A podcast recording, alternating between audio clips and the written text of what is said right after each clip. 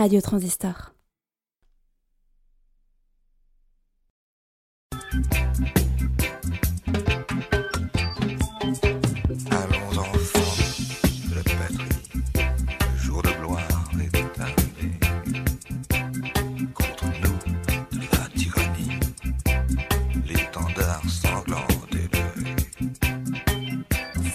Bonsoir à toutes, bonsoir à tous. Vous êtes sur Transistor, nous sommes vendredi, il est 20h, et c'est l'heure de notre rendez-vous avec Jean-Pierre Dubois pour parler de géopolitique. Aujourd'hui au programme, comme les semaines précédentes, nous faisons le tour des termes d'un livre qu'il est en train de préparer, La dérive des territoires, et c'est le tour aujourd'hui du mot institution de se faire décortiquer. Bonjour Jean-Pierre Dubois. Bonjour. Alors, est-ce qu'on peut déjà partir du début euh, et essayer de définir euh, étymologiquement et, et le plus simplement possible ce que c'est qu'une institution. Alors une institution, du point de vue des juristes, euh, des historiens et des politologues, parce que beaucoup d'autres disciplines pourraient être convoquées, euh, par exemple la psychiatrie, mais du point de vue euh, qui est le mien, une institution, c'est un dispositif qui permet de rattacher une personne physique en situation de pouvoir à quelque chose qui la dépasse.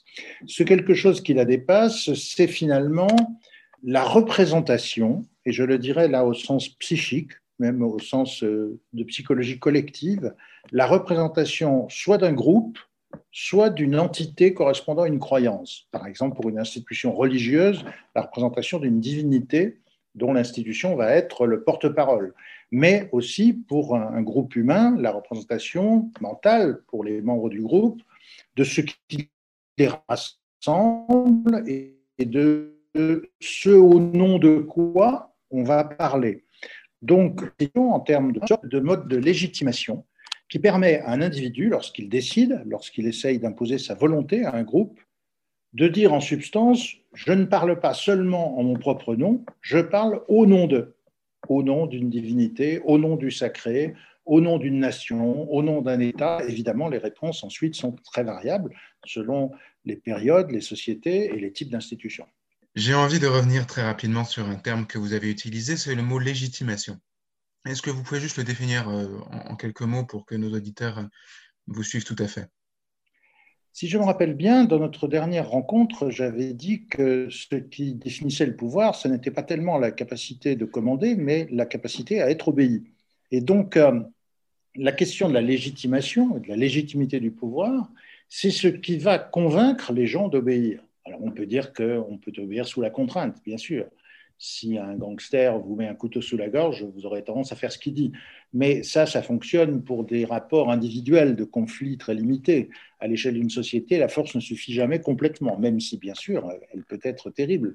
Et au bout d'un moment, on a besoin, pour que le pouvoir dure, d'instaurer une sorte de légitimité ça ne veut pas dire que tout le monde va en être convaincu. Il peut y avoir des situations de guerre civile, de révolution, de contestation de la légitimité. Mais la légitimité, c'est ce qui permet de dire il est normal, il est juste, il est conforme soit à notre tradition, soit à des règles de droit, soit à une culture, que telle personne exerce tel pouvoir.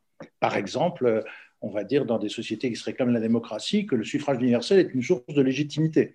Mais on pourra dire dans d'autres types de sociétés politiques que le fait de parler au nom d'une communauté religieuse sera une légitimité. C'est par exemple le cas en Iran ou, dans d'autres pays de ce type. Et donc, euh, la légitimation d'un pouvoir, c'est ce qui lui permet de se présenter comme justifié, et je dirais, pas du point de vue de mes convictions ou des convictions d'une personne particulière, et certainement pas seulement du point de vue des convictions de celui qui exerce le pouvoir mais ce qui est suffisamment partagé pour asseoir le pouvoir dans la société. Et pour résumer donc euh, rapidement, donc cette chose plus grande que lui, ça peut être les dieux, ça peut être la loi, donc au sens euh, presque presque divin, ou en tout cas en tant que puissance, euh, que puissance supérieure. Comment dire, j'y vois moi une sorte de de, de, référence même pour les sociétés, même pour les sociétés non, non chrétiennes à Kafka, qui, dans une nouvelle, euh, euh, présentait la loi comme une sorte de divinité.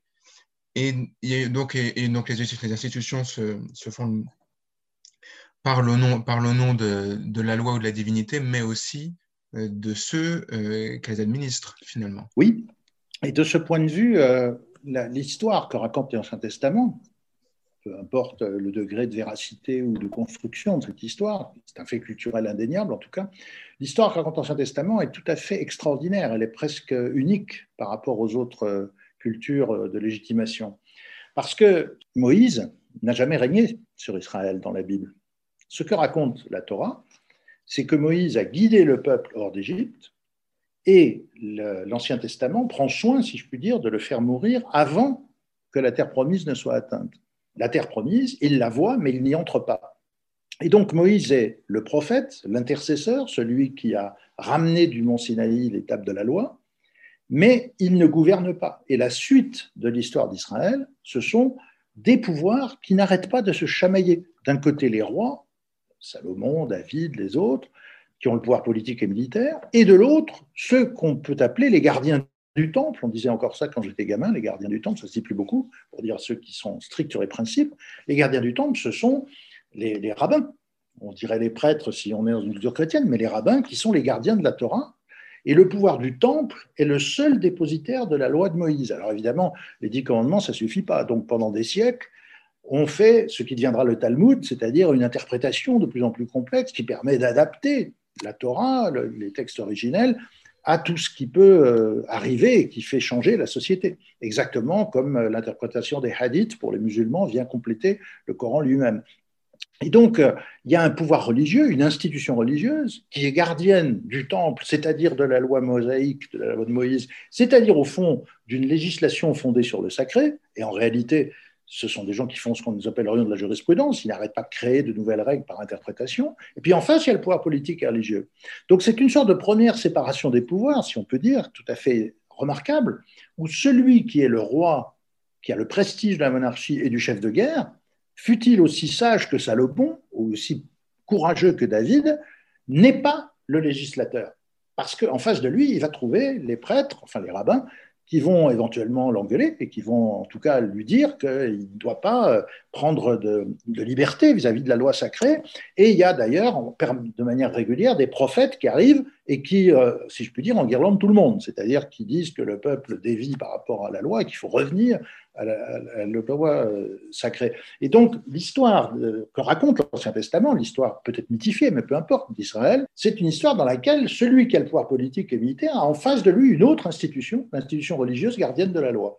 Et donc, cette espèce de face-à-face d'un pouvoir politique d'un côté et d'un pouvoir religieux de l'autre signifie qu'il y a un jeu entre les institutions qui est assez complexe. C'est vrai qu'on peut le dire, je le disais à l'instant, de l'Égypte des pharaons dans une certaine mesure, mais avec l'Ancien Testament, ça, va beaucoup plus loin, parce que ça, ça montre qu'il y a une pluralité d'institutions et des jeux, soit de conflits, soit de compromis entre ces centres institutionnels. Et donc là, on a un système de légitimation qui est assez complexe. C'est-à-dire qu'en gros, les rois d'Israël ne sont légitimes que quand ils ne violent pas les principes fondateurs qui sont des principes religieux. Un peu comme, euh, enfin je suis désolé, c'est, presque scandaleux ce que je vais dire, mais un peu comme en Iran, les, élus, le président de la République iranienne et le Parlement, doivent obéir à la loi sacrée que rappelle l'imam qui est au-dessus d'eux et qui est le gardien du pouvoir religieux. Il y a une subordination du pouvoir politique au pouvoir religieux qu'on trouve dans une certaine mesure déjà dans l'Ancien Testament.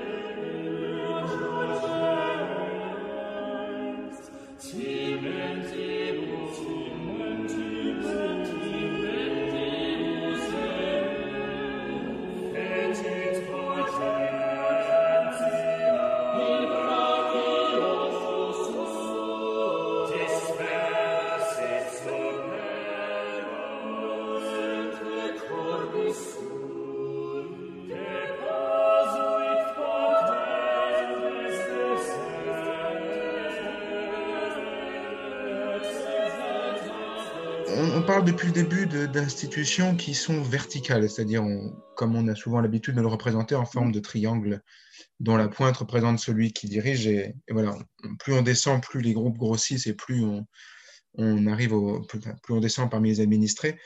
Ma question, c'est la suivante, c'est y a-t-il des institutions horizontales, c'est-à-dire des, des institutions qui n'appliquent pas le principe de hiérarchie, ou en tout cas pas tel qu'on l'entend euh, dans nos sociétés Je répondrai volontiers oui, avec un peu de prudence, parce que je ne suis pas anthropologue, donc il faudrait convoquer des gens plus savants que moi, mais enfin, on sait bien que dans beaucoup de sociétés, il y a des structures, en tout cas beaucoup moins verticales que les nôtres. Des sociétés dans lesquelles on pratique, par exemple, la palabre, le consensus, on en trouve beaucoup en Afrique, mais aussi dans d'autres parties du monde, où même quand quelqu'un a du pouvoir, il n'utilisera pas ce pouvoir tant qu'il n'aura pas convaincu l'ensemble du groupe par une discussion éventuellement très longue. Je ne veux pas exagérer ça, mais enfin, ça a une certaine importance. Ça veut dire qu'un individu ne peut pas se contenter de dire je veux pour que tout le monde obéisse. Et euh, on en trouve d'autres exemples. Enfin, c'est finalement la grande question que pose l'histoire politique de la Grèce antique, c'est-à-dire que les premières cités étaient des cités monarchiques, dans lesquelles, enfin si on se réfère à ce qu'explique Aristote dans, les politiques, hein, euh, dans lesquelles effectivement un seul gouvernait en, prétendant gouverner pour le bien de tous, et puis se révoltent d'abord ceux qui ont du pouvoir, je dirais du pouvoir économique et militaire, une sorte d'oligarchie, euh, qui finalement ne veut plus obéir à ce roi et qui instaure des systèmes de type oligarchique ou aristocratique, comme on le voyait par exemple à Sparte. Et puis à un moment donné, dans une des cités, il ne faut pas en exagérer l'importance, ça n'est qu'une cité, même si elle est très puissante, celle d'Athènes, et pendant une période assez courte, au 5e siècle avant notre ère, pendant moins de 100 ans, à peu près 80 ans, avec les lois de Clisthène, on instaure ce qu'on a appelé la démocratie athénienne qui est un, excellent exemple de refus de la verticalité. Alors, il ne faut probablement pas l'idéaliser. On sait bien qu'en réalité, euh, dans l'Athènes de Périclès, les riches pesaient beaucoup plus lourd, et par ailleurs, bien sûr, ni les femmes, ni les esclaves, ni les étrangers ne votaient. On pense que 10% des adultes votaient. Mais malgré tout, c'est un système dans lequel le triangle ne fonctionne pas comme ça. Les magistrats d'Athènes étaient tirés au sort sauf les stratèges qui étaient élus, parce que quand même, pour désigner un chef de guerre, il valait mieux euh, regarder qui était compétent, mais sauf les stratèges, les autres étaient tirés au sort et le pouvoir suprême appartenait au peuple, soit dans l'ecclésia, soit dans la boulette quand il fallait juger des gens. Par conséquent, c'est d'ailleurs pour ça que ça, a laissé une telle trace, parce qu'au fond, 80 ans dans une des 200 cités grecques, fut-elle très importante, c'est quelque chose de limité, mais c'est laissé une trace qu'on a invoquée dans le monde entier, en Europe, puis ensuite dans le monde entier, même 3000 ans après. Donc, euh, 2500 ans après. Donc on voit bien que ça a eu une importance symbolique énorme parce que c'était l'invention d'un modèle qui n'était pas complètement descendant, pas complètement top-down, comme diraient les Anglais, c'est-à-dire un modèle dans lequel le pouvoir venait finalement d'une sorte d'assemblée du peuple. Je rappelle que d'ailleurs, euh, les premiers chrétiens ont appelé leur premier groupe les ecclésiés, parce que l'ecclésia, c'était l'assemblée du peuple à Athènes. Donc l'origine du mot église, au départ, ça s'écrit au pluriel. C'est pas un appareil vertical comme on le connaît maintenant chez les catholiques. C'est un, ce sont des assemblées, les protestants essayent d'ailleurs souvent de retrouver cet esprit-là, des assemblées de chrétiens qui élisaient leurs évêques et qui euh, finalement essayaient de reproduire le modèle que représentait l'assemblée du peuple athénien. Donc c'est quelque chose qui a marqué culturellement au moins une grande partie du monde. Donc au fond, la réponse, c'est bien sûr, la plupart des sociétés ont adopté ce modèle vertical et, en concentrant le pouvoir au sommet, mais pas toujours. Pas toujours, et en, tout cas en Europe, on a été très marqué par ce, par ce souvenir. Par exemple, au moment de la, après la régression de l'Empire romain, il y a eu une sorte de renaissance de cet esprit à travers les communautés monastiques. Quand on crée les premières communautés monastiques, d'abord Saint-Benoît, puis surtout à partir du 10e, 11e siècle en Europe, les, les moines votent ça s'appelle le chapitre. Quand on visite une abbaye, on visite la salle capitulaire, qui était l'endroit où se réunissait le chapitre des moines, c'est-à-dire leur assemblée. Certes, ils avaient un abbé ou un prieur qui exerçait un certain pouvoir hiérarchique, mais les décisions importantes étaient prises au vote. Chaque moine avait voix au chapitre. Donc ça veut dire que le souvenir de cette idée d'une communauté qui délibère et sans laquelle celui qui a le pouvoir ne peut pas tout faire, eh bien, on la trouve pendant très longtemps dans l'histoire culturelle et politique, en tout cas en Europe, mais on la trouve aussi très vivante dans d'autres sociétés, en Afrique, en Asie ou dans le reste du monde. Euh, la question qui me vient, c'est pourquoi est-ce que dans la grande majorité des sociétés euh, du monde actuellement, on a choisi un modèle vertical plutôt qu'un autre? Quel avantage est-ce qu'on y trouvait? Alors, c'est d'abord une question de rapport de force. Je reviens encore à Max Weber qui disait comme une boutade, mais pas seulement comme une boutade. Au début, l'État, c'est une bande de brigands qui a réussi. Donc c'est vrai que souvent, les ensembles politiques se sont fondés sur la domination, la conquête, la violence. Donc, euh, euh, alors Marx disait tout se résume à la lutte des classes et à ceux qui dominent les rapports de production. Je ne suis pas sûr que ça soit aussi simple, c'est sûrement très important, mais euh, il y a des causalités multiples. Mais on voit bien que ceux qui ont le pouvoir économique, le pouvoir militaire, dominent par la force. Et donc, très souvent, les, groupes se constituent autour de cette autorité d'un leader, d'un dominant, etc.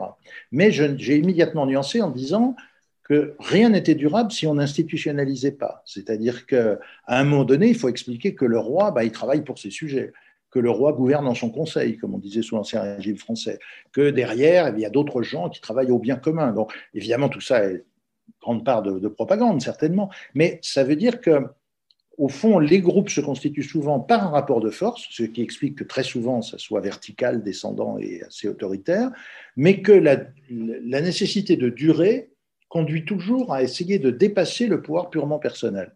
Le pouvoir purement personnel, il s'écroule, il ne dure pas. Ce n'est pas par vertu, c'est par nécessité que le pouvoir essaye toujours d'être un peu plus que la volonté d'un seul homme. Est-ce qu'on a un exemple comme ça de, de pouvoir personnel? Ah, Le monde en est plein. Euh, c'est ce qui se passe par exemple en Russie, me semble-t-il, globalement. Alors évidemment, il faut, faut, séquencer. Hein. je veux dire, depuis 20 ans, avec M. Poutine, on a un exemple de pouvoir qui est extraordinairement personnel. Il le dit d'ailleurs lui-même, il parle de vertical du pouvoir. Donc il l'assume parfaitement. Il dit que le libéralisme est une ânerie et que, euh, au fond, le peuple veut un chef. Voilà, c'était le tsar, et puis après ça a été Staline, et maintenant c'est lui. Alors, ce qui est vraiment intéressant, c'est que d'une part, évidemment, surtout euh, à l'échelle du plus grand pays du monde par le, le territoire, et pays quand même très peuplé, euh, un homme seul ne peut évidemment pas gouverner. C'est-à-dire, euh, M. Poutine, pas plus qu'aucun autre dictateur, ne peut gouverner tout seul. Donc, il a besoin d'un appareil institutionnel. Et il y a des appareils militaires, politiques, de services de police, etc. Mais ces appareils sont domestiqués par sa volonté. On sait bien qu'il n'y a pas de justice indépendante en Russie, y compris la Cour constitutionnelle. On sait bien que tous les rouages de l'appareil, le gouvernement, le Parlement, la Douma, les, les juges, les administrateurs locaux, les gouverneurs, tous ces gens-là obéissent à la volonté centrale de Poutine. Sauf que c'est une vraie difficulté pour lui, parce que bon, il n'est pas tout jeune, je crois qu'on a à peu près le même âge, lui et moi, donc euh, euh, il sait bien que, bon, je, sais bien, le nouveau président des États-Unis a 78 ans, mais enfin, malgré tout, on sait bien que tout ça ne peut pas durer éternellement. Donc la question, c'est qui après? Évidemment, lui, il veut retarder tout ça. Il a fait changer la Constitution, comme on le fait beaucoup dans d'autres pays, pour pouvoir se faire réélire indéfiniment. Mais en même temps, trouver quelque chose pour que le pouvoir dure, c'est éventuellement risquer d'installer un rival ou quelqu'un qui va le balayer. Il y a donc toujours une contradiction dans les pouvoirs verticaux autoritaires parce que ben, euh, la plupart des dictateurs finissent euh, égorgés par leur entourage. Et M. Poutine est un homme très intelligent, il le sait parfaitement. Je prends son exemple, mais d'une certaine façon, ce que Xi Jinping essaye de faire en Chine depuis maintenant euh, huit ans, c'est un peu ça Deng Xiaoping avait depuis 40 euh, ans instauré une gouvernance un peu collective dans laquelle, bien sûr, il n'y avait pas de libre débat dans toute la Chine, mais enfin, au sommet du pouvoir, il y avait un peu de débat. Dans le comité permanent du bureau politique, c'est-à-dire sept membres, on pouvait discuter des lignes politiques et finalement, euh, le principal leader ne pouvait pas tout faire. C'est ça que Xi Jinping a réussi à repousser et en instaurant un pouvoir extrêmement personnel. Mais là aussi, bien sûr, comment gouverner la Chine avec un individu? Il faut tout l'appareil du Parti communiste, de l'armée, de la bureaucratie. Donc euh, il y a un jeu subtil entre l'autorité très grande d'une personne qui a concentré beaucoup de pouvoir et puis le cadre institutionnel. Et selon l'équilibre qui est trouvé, ce système est plus ou moins durable. Euh, il y a toujours un moment, quand euh, le grand chef vieillit, ce qui est le cas pour M. Poutine maintenant, euh, il y a un moment de fragilisation. Mais on, voit que le modèle de société autoritaire descendante, il n'est pas du tout dépassé on ne peut pas dire que c'est un modèle historique, l'absolutisme européen du temps des monarchies, etc. Il y a des formes extrêmement contemporaines qui existent et dans des pays très très importants. J'ai parlé de la Russie et de la Chine, mais enfin on voit bien que même dans des pays qui sont censés être plus démocratiques, on peut avoir des Bolsonaro, on peut avoir des Duterte aux Philippines, etc. Donc euh, des gens qui, au-delà d'un cadre institutionnel, essayent d'imposer une espèce d'autoritarisme très personnalisé. Donc oui, il y a beaucoup d'exemples de cela. Et puis même dans nos démocraties, il y a une certaine tendance à la concentration personnelle du pouvoir. On peut dire que le pouvoir institutionnel régresse depuis plusieurs décennies un peu partout dans le monde. Par pouvoir institutionnel, vous entendez donc la distribution du pouvoir aux différents étages de l'institution qui le gère, en fait.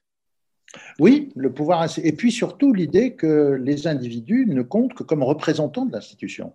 C'est-à-dire que, en fait, je n'obéis pas à un policier parce que c'est Monsieur X ou Madame Y et que c'est quelqu'un que je respecte. Il se peut que ce soit quelqu'un que je respecte, mais encore faut-il que je le connaisse. J'obéis à un policier si je pense qu'il agit conformément à la loi. Et c'est la même chose pour n'importe quel agent de l'État. Et c'est la même chose pour un responsable politique. Monsieur Macron n'a absolument pas plus de droits que vous ou moi. Mais étant président de la République, il a un certain nombre de pouvoirs que lui confère la Constitution.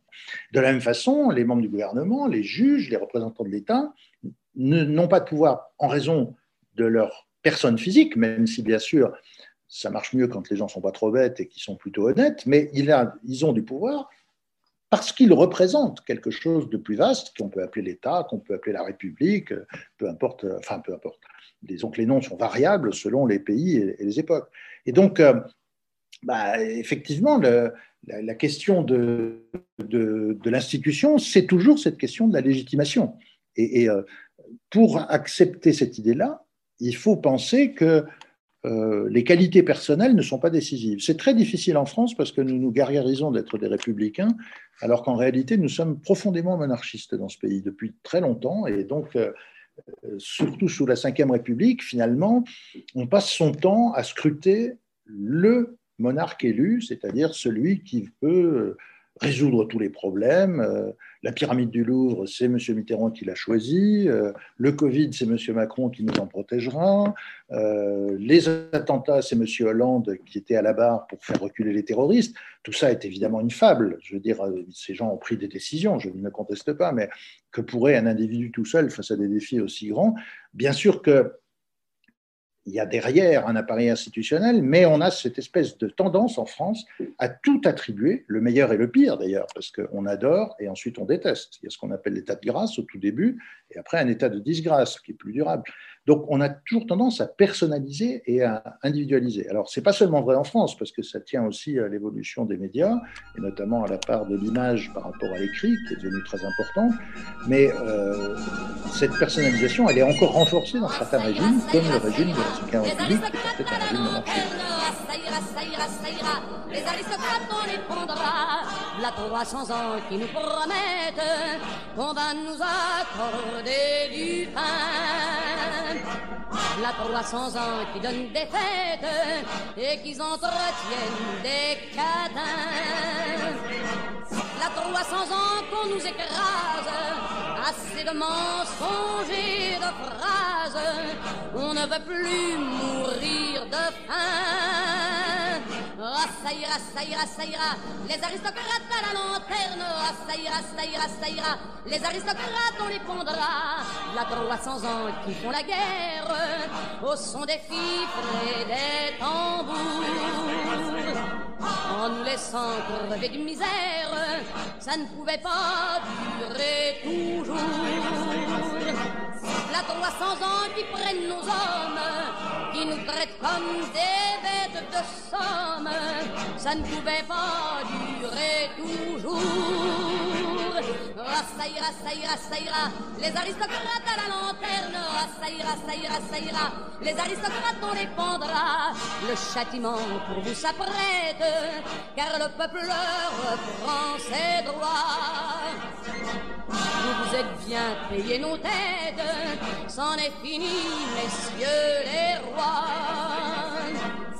Faut plus compter sur les nôtres, on va s'offrir maintenant les vôtres, car c'est nous qui faisons la loi. Ça ira, ça les aristocrates à la lanterne, ça ira, ça ira, ça ira, les aristocrates on les pendra, ça ira, ça ira, ça ira, les aristocrates à la lanterne, ça ira, ça ira, ça ira, les aristocrates on les pendra. Alors, vous évoquiez tout à l'heure le- les moines dans leur chapitre. Alors, bon, même si les, ordres monastiques ne, s'extraient pas de la loi du Vatican, euh, on voit quand même que dans les, territoires qu'ils occupent, c'est-à-dire en général des lieux isolés euh, et propres à, la prière et au service divin, voilà, ce système de, consultation capitulaire s'est institutionnalisé dans tous les monastères sans exception. Et ma question, c'était est-ce que euh, cet isolement, cette, cet éloignement de la société n'est pas une manière euh, de faciliter ce, fonctionnement Et la question qui en découle, c'était euh, bah, justement la forme de l'institution, qu'elle soit verticale, horizontale ou qu'elle oscille entre les deux, est-elle liée au territoire que ceux qui la pratiquent occupent? Oui, euh, profondément. Et c'est bien pour ça que le territoire m'intéresse tellement, parce que on voit bien que c'est d'autant plus difficile d'organiser l'horizontalité, la coopération, éventuellement la démocratie, l'égalité des personnes dans l'exercice du pouvoir. C'est d'autant plus difficile à, à, à assurer qu'on est sur des territoires étendus. Euh, Quand on est à une échelle d'un petit groupe où les gens se connaissent, où ils ont donc beaucoup de choses en commun, surtout s'ils partagent le même engagement, engagement religieux, politique, syndical, associatif, on peut dire qu'il y a ce qu'on aurait appelé un esprit de corps. En tout cas, il y a le sentiment d'une communauté de valeurs, et donc il est beaucoup plus facile d'organiser des équilibres de pouvoir. Plus on s'étend, plus on est face à des, des, groupes très larges, plus c'est difficile de faire vivre l'horizontalité. Beaucoup d'historiens disent que les nations sont des communautés imaginées, c'est-à-dire que si vous habitez un village à la campagne, vous pouvez pratiquement connaître tout le monde. En revanche, si vous dites je suis française, vous ne connaissez évidemment pas tous les Français et vous ne les verrez jamais tous rassemblés. C'est-à-dire qu'au fond, l'idée de la nation, c'est une idée. C'est une idée importante, les idées comptent, mais c'est quelque chose qui est assez abstrait. Et plus on va vers ce qui est étendu et abstrait, plus c'est difficile de faire exister un groupe. Comment peut-on, euh, par exemple, euh, organiser la démocratie dite participative à l'échelle d'un très grand pays? On voit bien que c'est extrêmement difficile. D'abord, les pouvoirs ne le souhaitent pas autant qu'ils le disent, mais de toute façon, c'est extrêmement difficile. Parce que les gens, par définition, ne se connaissent pas tous, et parce que même avec les procédures électroniques contemporaines, c'est très difficile d'organiser des débats entre des millions de personnes. Donc on voit bien que tous les procédés dits de démocratie directe ont tendance à simplifier, quelquefois abusivement. Il n'y a rien de plus simpliste qu'une procédure référendaire. On répond par oui ou par non à une question complexe. Et souvent, on répond non quand on n'aime pas la personne qui pose la question. Parce que c'est très difficile de discuter, comme on le fait dans une assemblée, en proposant des amendements, des nuances, des modifications. Donc oui, en effet, plus, plus la taille s'étend, plus c'est difficile d'échapper à la verticalité et à l'autoritarisme. C'est une des raisons pour lesquelles la démocratie a produit le fédéralisme. C'est-à-dire que la plupart des démocraties aujourd'hui, dans le monde, je parle des grands pays, hein, des pays qui sont étendus ou qui ont une population très grande, la plupart des démocraties sont des systèmes de type fédéral. On, pense aux États-Unis, mais je pourrais aussi bien parler de l'Inde, de l'Australie, euh, du Brésil, même si avec M. Bolsonaro ça va très mal, euh, du Nigeria, de l'Allemagne, du Canada, du Mexique. Donc, en fait, dès que vous avez un État étendu dans lequel on essaye de se revendiquer de la démocratie, on est obligé de mettre en place ce système du fédéralisme qui consiste à dire bah, il y a différents niveaux territoriaux de pouvoir, ce qui fait que tout n'est pas centralisé. Tout le pouvoir n'est pas, comme dirait M. Poutine, à Moscou, ou comme on dit souvent en France, à Paris. Le pouvoir est d'abord un pouvoir local à des échelles plus restreintes où on peut faire vivre plus facilement la démocratie. C'est ce que disait Tocqueville, je crois d'ailleurs que je l'avais cité la dernière fois, en disant, euh, il regardait les États-Unis de 1830, donc c'était vraiment une jeune nation, il disait qu'ils avaient inventé un système qui permettait d'être heureux comme une petite nation et puissant comme une grande, c'est-à-dire d'avoir en même temps un pouvoir proche qu'on peut contrôler à l'échelle locale, celle des États fédérés aux États-Unis, et puis un pouvoir plus large, à l'échelle du monde, la politique étrangère, les questions communes sont traitées à l'échelle de l'État fédéral. C'est quelque chose que les Allemands pratiquent aujourd'hui, mais qu'aujourd'hui, les Suisses, bien sûr, pratiquent ça depuis très longtemps, mais qu'on pratique aussi en Belgique, en Autriche, et en réalité, si on ne regarde que l'Europe, c'est même un peu ce qu'on pratique de plus en plus au Royaume-Uni, en Espagne ou en Italie. Ce ne sont pas officiellement des systèmes fédéraux, mais enfin, vous voyez bien, par exemple, que les mesures sanitaires de lutte contre la pandémie, qui sont chez nous prises au gré des humeurs président du Premier ministre, qu'on espère bien conseiller. Hein. Loin de moi l'idée de dire qu'ils font ça euh, au doigt mouillé, mais enfin, c'est une personne qui décide. Et à chaque fois qu'il y a une conférence de presse, on se dit Ah, qu'est-ce qu'il va nous annoncer? Ben Ça, en Allemagne, ce n'est pas le cas. C'est les Länder avec la chancelière fédérale.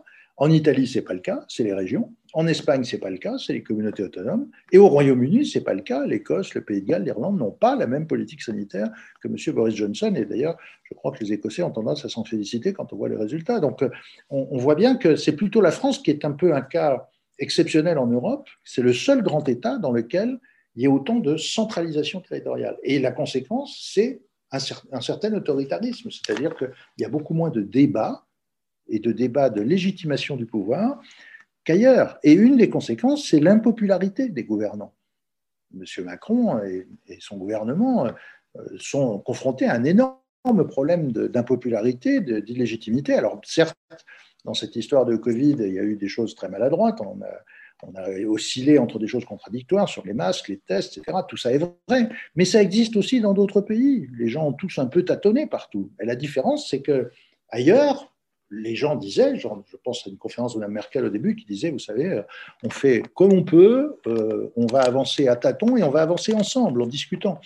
Alors que nous, nous avons entendu un homme seul nous dire six fois de suite en une demi-heure, nous sommes en guerre, nous sommes en guerre, nous sommes en guerre. Comme si un individu tout seul pouvait gagner, ce qui n'est d'ailleurs pas une guerre. Autrement dit, nous avons tendance à raisonner à une échelle trop vaste, probablement, à ne pas raisonner à l'échelle des territoires locaux, y compris en matière de santé publique, en matière sanitaire, d'autres domaines, et par conséquent à raisonner de manière verticale et autoritaire, parce qu'en effet, c'est très difficile d'organiser la démocratie à de très vastes échelles territoriales. Alors, moi, il me semble important de souligner une chose euh, à présent, c'est, et de le faire par une notion très mathématique, c'est la notion de fractal.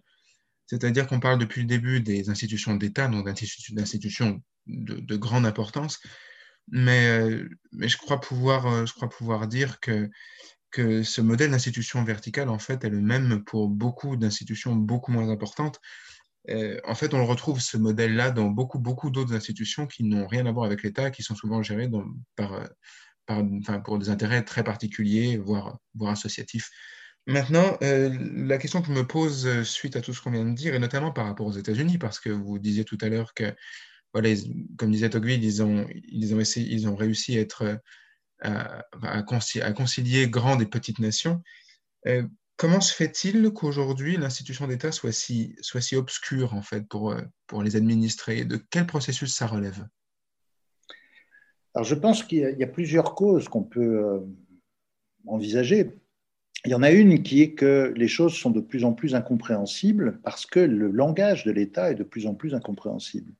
On appelle souvent euh, technocrates les gouvernants, c'est quelquefois un peu discutable parce qu'après tout, euh, les technocrates sont jamais des techniciens, ce sont des techniciens qui interviennent parce qu'il faut bien que quelqu'un fasse quelque chose euh, et que si les autres ne le font pas, si plus personne ne veut investir dans les partis politiques ou dans les procédures de la citoyenneté, ben, le pouvoir en avoir du vide, donc c'est les techniciens qui le prennent. Mais une des raisons pour lesquelles on parle de technocratie, c'est que le langage du pouvoir est de plus en plus incompréhensible. C'est-à-dire que vous entendez des, formules qui demanderaient presque à être traduites en français pour que les gouvernés le, comprennent. Alors, ce n'est pas parce que ces gens sont stupides, c'est peut-être même pas forcément volontaire. Je crois que d'une certaine façon, il y a une espèce d'isolement, y compris de langage, qui fait que c'est extrêmement difficile à comprendre. Et à, quoi est dû, à quoi est dû cet isolement, justement? Alors, je pense qu'il est dû au fait que les, intermédiations, c'est-à-dire ce qui servait d'intermédiaire entre les citoyens et le pouvoir, ne fonctionnent plus. Qu'est-ce qui permettait de relier chacune et chacun de nous, citoyens, électeurs, contribuables, administrés, gouvernés, au pouvoir? Ben, Si on se regarde l'histoire euh, des, des pays d'Europe qui nous entourent, et l'histoire française depuis 200 euh, ans, il y avait des institutions qui servaient à ça qui s'appelait le Parlement, les partis politiques, les syndicats, les organisations dites de masse, etc. Le point commun de toutes ces institutions, c'est qu'elles sont en crise profonde. C'est-à-dire qu'il n'y a pas d'institution plus discréditée que les partis politiques. Mais les syndicats ne vont pas très bien, les organisations de masse ont de moins en moins d'adhérents, le Parlement n'existe que très peu. Alors c'est particulièrement vrai en France, parce qu'en réalité, le Parlement en France a très peu de pouvoir, mais je ne suis pas sûr que la situation des parlements ailleurs soit bien meilleure. Par exemple, au Royaume-Uni, contrairement à ce qu'on pourrait croire, le, Parlement est dans une situation assez catastrophique en termes de pouvoir réel par rapport au gouvernement. Et donc, euh, il y a une espèce de, crise des, organismes qui faisaient le lien. Et euh, on sait bien que, par exemple, il y a un siècle en France, le Parlement était au centre du pouvoir sous les 3e et 4e Républiques, ou en théorie, mais chaque semaine, les députés rentraient dans leur circonscription, tenaient des meetings, des réunions publiques, rencontraient des élus locaux, tout un réseau de, de, liens avec les partis politiques et avec les élus locaux s'installait, le conseiller général, le, maire de grande ville relayait les propos du député, il y avait des réunions publiques dans lesquelles il y avait du contradictoire, ça paraît incroyable aujourd'hui, même quand il y a une campagne présidentielle, essayer d'aller contredire un, orateur. C'est impossible. Vous allez vous faire expulser par un service d'ordre et quelquefois même très brutalement. C'est-à-dire qu'on ne supporte même plus la discussion contradictoire, même au stade d'une campagne électorale. Et donc, ça veut dire que le pouvoir est coupé des citoyens. Une fois que la personne est élue, il n'y a plus personne pour assurer ce lien. Et on le voit bien, parce qu'aujourd'hui, la République en marche a d'énormes problèmes de fonctionnement, mais le Parti socialiste en avait quand il gouvernait, le, RPR qui est devenu les Républicains aussi, tout simplement parce que, surtout dans un système aussi monarchique que le nôtre, le pouvoir est isolé par sa propre concentration. Il manque de corps intermédiaires au sens large, c'est-à-dire de procédures d'intermédiation légitime. Alors, ce n'est pas entièrement la faute de la Ve République, parce que c'est aussi la conséquence d'une montée de l'individu. Le collectif étant de plus en plus dévalorisé, il y a des phénomènes d'individuation qui font que les gens disent tout ça ne m'intéresse pas, la politique c'est sale, je ne m'intéresse qu'à mes propres affaires. Et évidemment, quand on s'intéresse qu'à ses propres affaires, on n'a plus de prise sur ce qui vous tombe sur la figure après. Euh, s'il y a besoin de faire un lien, est-ce que ce n'est pas parce que l'institution est par essence coupée de ceux qu'elle administre? Oui, je crois que c'est notamment le cas du régime politique français actuel. On sait bien qu'il a été institué en 1958 par réaction contre l'impuissance parlementaire, et donc euh, les idées du général de Gaulle, c'était qu'il fallait euh, qu'il y ait un homme de la nation, une sorte de, d'individu qui soit un leader capable de dialoguer avec toute la nation. Alors, en effet, ça a été plus efficace à certains égards, mais on l'a payé par un isolement croissant du pouvoir. Alors, c'était moins vrai du temps de De Gaulle parce qu'il avait compris qu'il fallait maintenir le lien avec la population. Il faisait des référendums tout le temps. Et à chaque fois, il disait si vous, si vous votez non, je m'en vais. on disait que c'était du chantage, c'était tout à fait exact.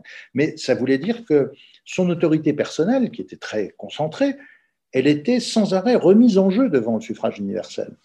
Après le départ du pouvoir du général de Gaulle en 1969, ça a été fini. C'est-à-dire que soit les présidents suivants ne faisaient plus de référendum, soit quand ils en faisaient, ils se gardaient bien de dire je m'en vais. M. Chirac n'est pas parti quand le référendum sur le traité constitutionnel européen a été rejeté. Et donc, euh, on a un pouvoir qui est de plus en plus concentré et qui est devenu totalement irresponsable. C'est-à-dire que la seule manière dont les Français peuvent signifier qu'ils ne sont pas d'accord avec une politique menée, c'est de ne pas réélire le président sortant. C'est arrivé à M. Giscard d'Estaing en 81, c'est arrivé à M. Sarkozy en 2012, et ça n'est même pas arrivé à François Hollande en 2017 parce que les sondages étaient tellement épouvantables qu'il n'a même pas osé se représenter. Et donc on voit bien que même ça, ça fonctionne de moins en moins. Euh, et en réalité, le pouvoir est, est de plus en plus coupé des citoyens. Ça n'est pas seulement vrai en France, mais c'est plus vrai en France encore qu'ailleurs, tout simplement parce que le principe de la concentration présidentialiste, la concentration du pouvoir entre les mains d'une seule personne, ne s'accompagne plus d'une remise en jeu régulière de son autorité. Le système de De Gaulle était peut-être un peu plébiscitaire, on l'a beaucoup accusé d'être bonapartiste, mais il est exact qu'on pouvait chasser De Gaulle très régulièrement. Il a organisé entre les référendums, l'élection présidentielle de 65 et les élections législatives où il disait si vous ne votez pas pour un partisan, je m'en vais, il a organisé en 10 ans au moins 7 ou 8 occasions où on pouvait dire stop, on n'en veut plus. Et ça, c'était un élément extrêmement puissant de relégitimation qui a fonctionné en tout cas très longtemps. Et ça, aujourd'hui, on voit bien que ça ne fonctionne plus, ce qui fait que, bien sûr, euh, euh, on peut dire que le système français assure plus de stabilité aux gouvernants qu'ailleurs. Le président du Conseil italien, M. Conte, a failli être renversé par le Sénat italien cette semaine. Ça risque pas d'arriver à M. Macron. Hein. Aucun parlementaire n'a le pouvoir de changer quoi que ce soit à la ligne politique du pays. Mais ça ne veut pas dire pour autant que le pouvoir soit aussi solide, parce qu'en réalité, ça donne des élections par défaut. On sait bien que, euh, pour prendre le cas du président actuel, mais c'est vraiment pas pour faire une charge contre lui, parce qu'on pourrait prendre celui de ses prédécesseurs aussi. Au départ, euh, les gens qui approuvaient la politique de M. Macron, ils étaient à peu près 24%, je crois, au premier tour. Et puis après, deux tiers des gens ont voté contre Mme Le Pen. Et donc, euh, c'est plutôt un vote négatif qu'un vote positif. Et c'est souvent le cas du vote de deuxième tour en France. Ce qui fait que à chaque fois, les présidents élus se disent ça y est, la majorité des gens est pour ma politique, alors qu'en réalité, on a choisi entre deux mots et que c'est plutôt les premiers tours qui donnent l'assise politique réelle. Et ce n'est pas un hasard si le pourcentage des gens qui disent soutenir la politique de M. Macron aujourd'hui est à peu près le même que celui du premier tour, c'est-à-dire à peu près un quart des Français. Ce qui veut dire que trois quarts des Français ne le soutiennent pas. Ça, donne donc un, paradoxe extrême qui est que les institutions empêchent la mise en cause des gouvernants, comme c'est le cas ailleurs, quand Mme Theresa May a été forcée de partir, quand en Italie il y a un renversement d'un président du Conseil, etc., ou en Espagne une alternance droite-gauche, comme c'est arrivé il y a encore deux ans. On n'a pas ça en France, mais en revanche, on a un pouvoir qui est incroyablement fragilisé et qui se heurte à des explosions. Les explosions de colère, que ce soit contre une réforme des retraites, les gilets jaunes ou d'autres, elles sont liées à cette incapacité d'organiser la responsabilité des gouvernants. Un pouvoir irresponsable est un pouvoir dont la légitimité est extrêmement fragilisée. Alors en France, bon, j'imagine que c'est le cas ailleurs. On a le, cas du Parlement donc, qui, est, constitué des députés et qui est en fait une sorte de, qui est une assemblée tout à fait horizontale puisqu'aucun député ne prend le pas sur les autres. Et ce Parlement est confronté euh, régulièrement donc au, gouvernement qui, lui, est organisé de manière hiérarchique euh, verticale. Comment est-ce qu'on arrive, comment est-ce qu'on est arrivé et comment est-ce qu'on arrive aujourd'hui en France à concilier ces deux modes de fonctionnement radicalement opposés? Ah, Ce qui est paradoxal en France, c'est que la Constitution est violée tous les jours. Je ne le dis pas pour euh, ici le drapeau de la révolte, mais enfin, euh, j'ai été longtemps professeur droit constitutionnel, et puis c'est une évidence. Je veux dire, euh, il suffit d'ouvrir la Constitution et de la lire pour se dire qu'il y, a un décalage gigantesque entre la, réalité et, ce que dit le texte constitutionnel. Par exemple, vous avez mentionné, et je comprends très bien pourquoi, vous avez dit il y a le gouvernement avec le président de la République qui commande au ministre. Ben oui, le seul problème, c'est que le président de la République n'est pas membre du gouvernement. Quand on lit la Constitution, il y a le président de la République, le gouvernement, le Parlement sont des institutions différentes le président de la République n'est pas plus membre du gouvernement qu'il est membre du Parlement. Et donc, théoriquement, le président de la République est un arbitre qui fait respecter la Constitution. Et c'est le gouvernement qui gouverne, comme son nom l'indique. L'article 20 de la Constitution dit que le gouvernement détermine et conduit la politique de la nation. Et l'article 21 dit que c'est le Premier ministre qui le dirige. Donc, si vous voulez, la politique de la France aujourd'hui est faite par M. Castex il suffit que je dise ça, c'est pas du tout méchant de M. Castex, mais il suffit que je dise ça pour qu'on ait tous envie un peu de sourire, parce qu'on sait bien que M. Castex, il fait ce que M. Macron lui dit, en gros. Voilà. Et donc, euh, la réalité, c'est ce que vous aviez dit, c'est-à-dire les ministres obéissent au président. Sauf que ça, ça n'est pas ce que dit la Constitution. La Constitution dit que les ministres ont à leur tête le Premier ministre, ce n'est pas exactement un pouvoir hiérarchique, mais enfin c'est lui le chef d'équipe, et que l'ensemble du gouvernement doit obéir aux députés il est responsable, non pas devant le président de la République, mais devant le Parlement. Sauf qu'il n'y a aucune responsabilité réelle devant les députés, ni devant les sénateurs d'ailleurs. Donc le Parlement n'exerce pas réellement le contrôle politique sur le gouvernement, alors que c'est ce que la Constitution lui dit de faire, et que le chef du gouvernement n'est pas celui que la Constitution désigne, mais quelqu'un d'autre. Pour des raisons qui se comprennent bien, c'est qu'à partir de 1962, on a fait élire directement le président de la République par tous les Français. Et donc, quand vous avez quelqu'un qui est élu par, euh, disons, 20 millions ou 30 millions de personnes, évidemment, il, revendique une légitimité du suffrage telle que personne ne peut lui résister. Vous pouvez toujours, quand vous êtes Premier ministre, dire Mais la Constitution dit que c'est moi qui dois gouverner. Euh, la réponse immédiate, ça va être Mais si vous êtes Premier ministre, c'est parce que je vous ai nommé et moi j'ai été élu par des millions de gens. Donc il y a une sorte de, de système de légitimation directe du pouvoir personnel par l'élection présidentielle qui fait qu'on a tordu tous les équilibres constitutionnels. Et donc, il n'y a pas de responsabilité du gouvernement devant le Parlement. Il y en a une en théorie, mais la dernière fois qu'elle a joué, c'était en 1962. Ça commence à faire, hein. ça fait quand même 58 ans. Euh, il n'y a pas non plus de vrai pouvoir législatif du Parlement. Bien sûr, le Parlement vote la loi, mais euh, à quand remonte la dernière loi que le Parlement a rejetée? C'est-à-dire à quand remonte la dernière fois où le Parlement a dit non, où un projet de loi du gouvernement a été rejeté eh ben, il faut... Justement, à quoi c'est dû cette absence de rejet, peut-être cette impossibilité de rejet? Alors, c'est dû à beaucoup de choses. Il y a, il y a quelque chose qu'on retrouve dans beaucoup de parlements du monde, qui est le, le, fait que les sujets sont de plus en plus techniques et complexes, et que donc c'est plus facile à un gouvernement qui dispose de tout un appareil d'administration et d'expertise de les maîtriser qu'à un parlementaire isolé. C'est pour ça qu'il y a beaucoup plus de projets gouvernementaux que de propositions d'un député ou d'un sénateur à l'origine d'une loi. Mais ça ne suffit pas, parce que, par exemple, aux États-Unis, on voit bien que le Congrès est extrêmement puissant et que sans la majorité au Congrès, euh, ni M. Biden ni M. Trump ne pouvaient faire passer ou ne peuvent faire passer quoi que ce soit. Donc, euh, ce n'est pas si simple que ça. Il y a d'autres raisons. Et une des raisons qui fait justement la différence avec les États-Unis, c'est ce qu'on a appelé un peu bêtement le régime parlementaire, c'est-à-dire l'idée que le gouvernement est issu d'une majorité parlementaire. Alors en France, c'est beaucoup moins vrai pour les raisons que je disais tout à l'heure, c'est-à-dire qu'en fait, c'est le président de la République qui compose le gouvernement un peu comme il veut la plupart du temps. Mais malgré tout, il faut quand même que le gouvernement soit soutenu par une majorité de députés, parce que sinon, il serait renversé. Ça, c'est la théorie. Et la conséquence de ça, c'est qu'au lieu que le gouvernement réponde de ses actes dans la majorité, la majorité est aux ordres du gouvernement. C'est-à-dire qu'elle est ce que M. Chevènement appelait des godillots, des députés godillots, euh, c'est-à-dire des gens qui disent toujours oui. Alors, il, y a une sorte de, il y a une sorte de court-circuit, en fait. Oui, ça ressemble presque à une carrière militaire dans laquelle, quand vous êtes député, vous êtes sous-officier et vous rêvez qu'on vous nomme ministre pour progresser dans l'état-major. Euh, et tout dépend du général en chef. Je caricature un peu, mais c'est un peu ça. C'est-à-dire que quand vous êtes député de la majorité, vous vous ferez très mal voir si vous n'êtes pas tout le temps en train d'applaudir le gouvernement. Et donc, on voit bien que ce soit d'ailleurs des majorités euh, euh, des partis de droite traditionnels, du Parti socialiste ou aujourd'hui de la République en marche, il y a des gens qui ne sont pas contents, il y a des gens qui s'en vont, il y en a à peu près 15% qui sont partis, mais l'immense majorité est toujours là, la majorité absolue est toujours là, tout simplement parce que euh, il ne viendrait pas à l'esprit des parlementaires d'exercer leur pouvoir, c'est-à-dire de dire non quand ils ne sont pas d'accord avec un texte de loi, parce qu'on leur dirait, mais vous vous rendez compte, vous portez atteinte à l'autorité présidentielle.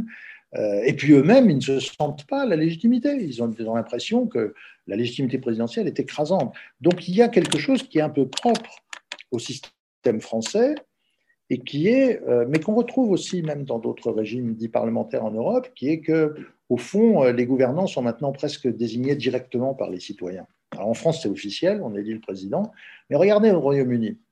Au Royaume-Uni, il y a une reine ou un roi, donc il y a un Premier ministre. Le Premier ministre, il est issu théoriquement du Parlement. C'est le chef du groupe parlementaire qui a eu la majorité aux élections. Sauf que si vous êtes citoyen britannique, quand vous votez aux élections, vous votez pour un député, mais vous savez très bien que si vous votez pour un député conservateur, c'est M. Johnson qui va être Premier ministre. Et si vous votez pour un député travaillistes, s'ils sont majoritaires, c'est M. Starner qui deviendra Premier ministre. Autrement dit, indirectement, on désigne le gouvernement. Et les députés ne sont plus que des, espèces de petits intermédiaires qui servent de support au, gouvernement. Et c'est un peu vrai partout ailleurs. Je veux dire, Mme Merkel, d'une certaine façon, les élections se sont faites sur son nom depuis 20 ans en Allemagne. Si vous votez CDU, vous savez que c'est Merkel qui va rester chancelière.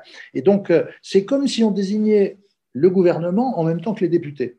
Alors, heureusement, il y a des systèmes comme le système allemand avec le fédéralisme qui atténuent ça et qui font que même quand vous êtes chancelière fédérale, ben, vous devez faire avec des lenders qui n'ont pas tous la même couleur politique, il faut discuter. Alors qu'en France, euh, vous dites au ministre de l'Intérieur d'ordonner au préfet et, c'est terminé. Il y a certes de grands élus, mais la réalité, c'est que l'État est hors de contrôle de ces grands élus. Ils gesticulent beaucoup, mais euh, ni Madame Hidalgo, ni Monsieur Estrosi, ni les présidents de région ne peuvent vraiment euh, forcer M. Macron à faire quoi que ce soit. Donc nous avons un système dans lequel on a porté ça au paroxysme, c'est-à-dire cette idée que les parlementaires se vivent maintenant comme les gens qui suivent. Je vais prendre un, langage de réseaux sociaux, ce sont des gens qui sont des followers. Et donc, ils sont obligés de mettre des likes sur tous les projets gouvernementaux. Et donc, il n'y a plus d'initiative politique réelle dans le Parlement aujourd'hui. Il n'y a pratiquement qu'aux États-Unis que le Parlement est encore vraiment du poids. Mais euh, c'est particulièrement vrai en France, évidemment, où euh, chacun sait que quand on a demandé, euh, il y a deux, trois ans, on a demandé, en, modifiant la législation sur les cumuls, aux grands élus de choisir entre la fonction de parlementaire et la fonction de grands élus locaux. Ben, personne n'a hésité. Hein. Monsieur Barouin, il est devenu maire de Troyes, parce que même être maire de Troyes, qui est une ville de 150 000 habitants, c'est autrement plus intéressant que d'être député ou sénateur. Euh, les, grands élus que sont Mme Pécresse en Ile-de-France, M. Bertrand, Xavier Bertrand dans les Hauts-de-France, euh, Laurent Wauquiez euh, en Rhône-Alpes, mais je pourrais continuer longtemps comme ça, ils ont évidemment lâché leur fonction de député ou de sénateur et ils sont devenus présidents de région, maires de grandes villes, parce qu'on est autrement plus puissant quand on dirige je sais pas, admettons même la ville de Nantes, la ville de Paris, la ville de Troyes ou la région Occitanie ou la région Rhône-Alpes, que si que si euh, on est député ou sénateur, parce que député ou sénateur, on sait très bien que dans le meilleur des cas, vous serez président de commission, vous aurez un peu plus vos, chapitres que les autres, mais c'est pas vous qui ferez la politique du pays. Donc nous avons un système dans lequel l'institution parlementaire, comme tous les corps intermédiaires, est extraordinairement dévalorisée. Alors par le système monarchique de la Ve République, mais aussi parce que les individus s'intéressent de moins en moins à la politique. Moi, je connais très très peu de gens qui disent, en tant que citoyen, je veux influer sur la politique. Le plupart du temps, on dit, euh, c'est des gens, je ne m'intéresse pas, je les méprise et, je ne veux pas entendre parler d'eux. Et donc, évidemment, comme on disait dans ma jeunesse, si tu t'occupes pas de la politique, la politique s'occupera de toi. Et donc, elle a tendance à descendre puisque nous ne la ferons plus monter. Merci Jean-Pierre Dubois, nous arrivons au terme de cet entretien.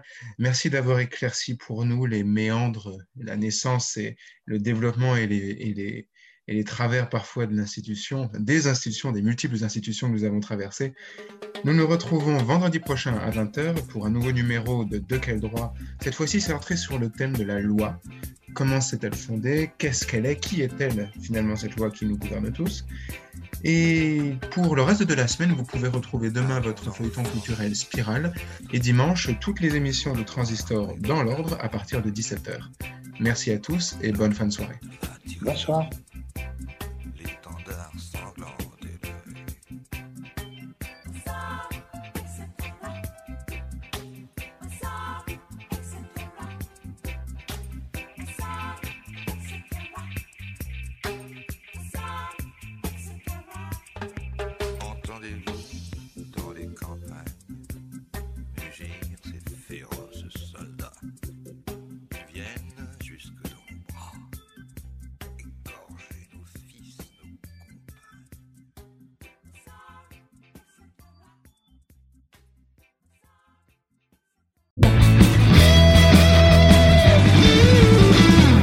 Radio Transistor.